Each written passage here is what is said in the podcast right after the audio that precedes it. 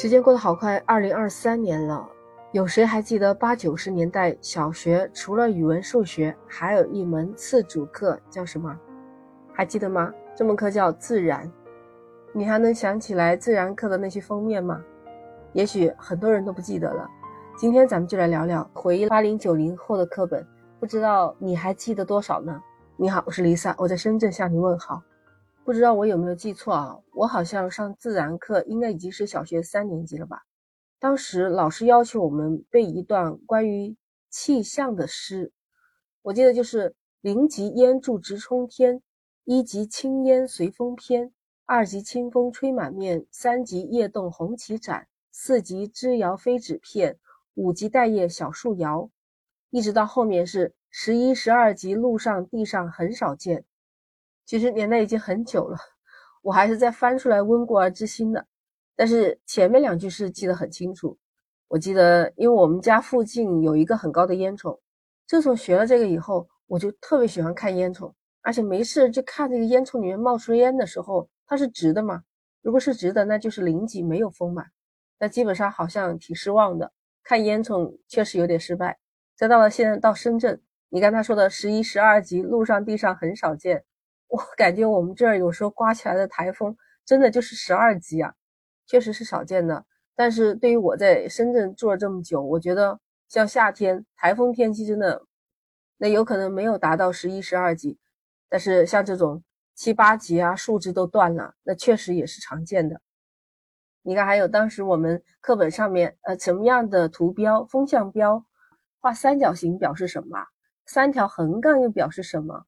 到现在我还没有忘记的，三条横杠不是表示雾吗？就包括我们现在的电视台也好，各种天气预报也好，都是用的这种图标。到现在看来，小学时候学的东西确实有受益的，对吧？那个时候的课本根本就没有脱离过现实生活，很多的东西和现象在我们的现实中都能找得到。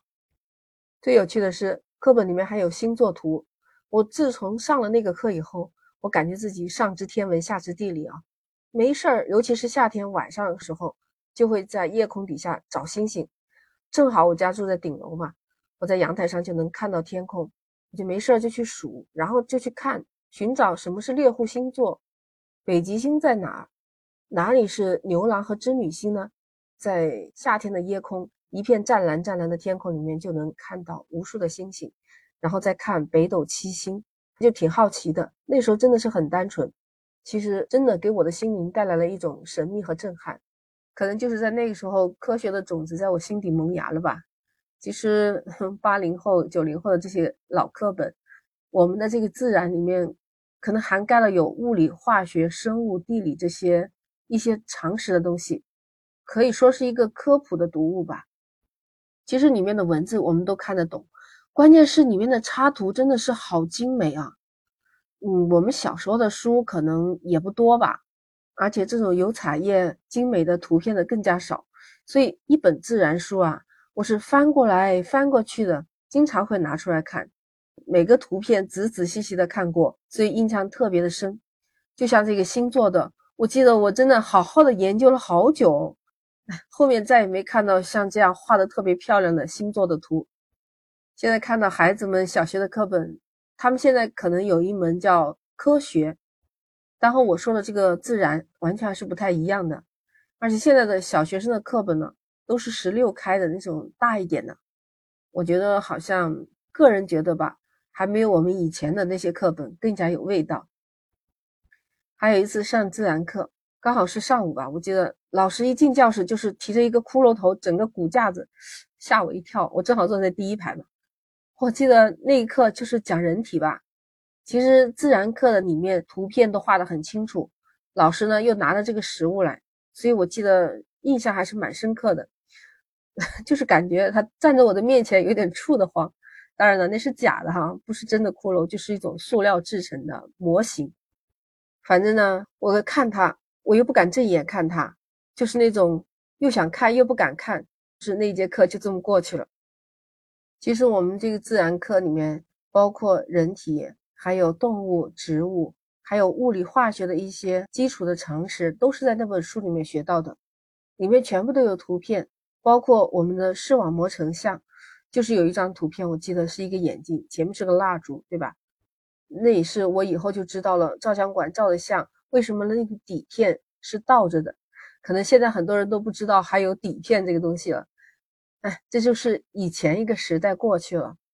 所以我不知道你还记不记得这个自然课？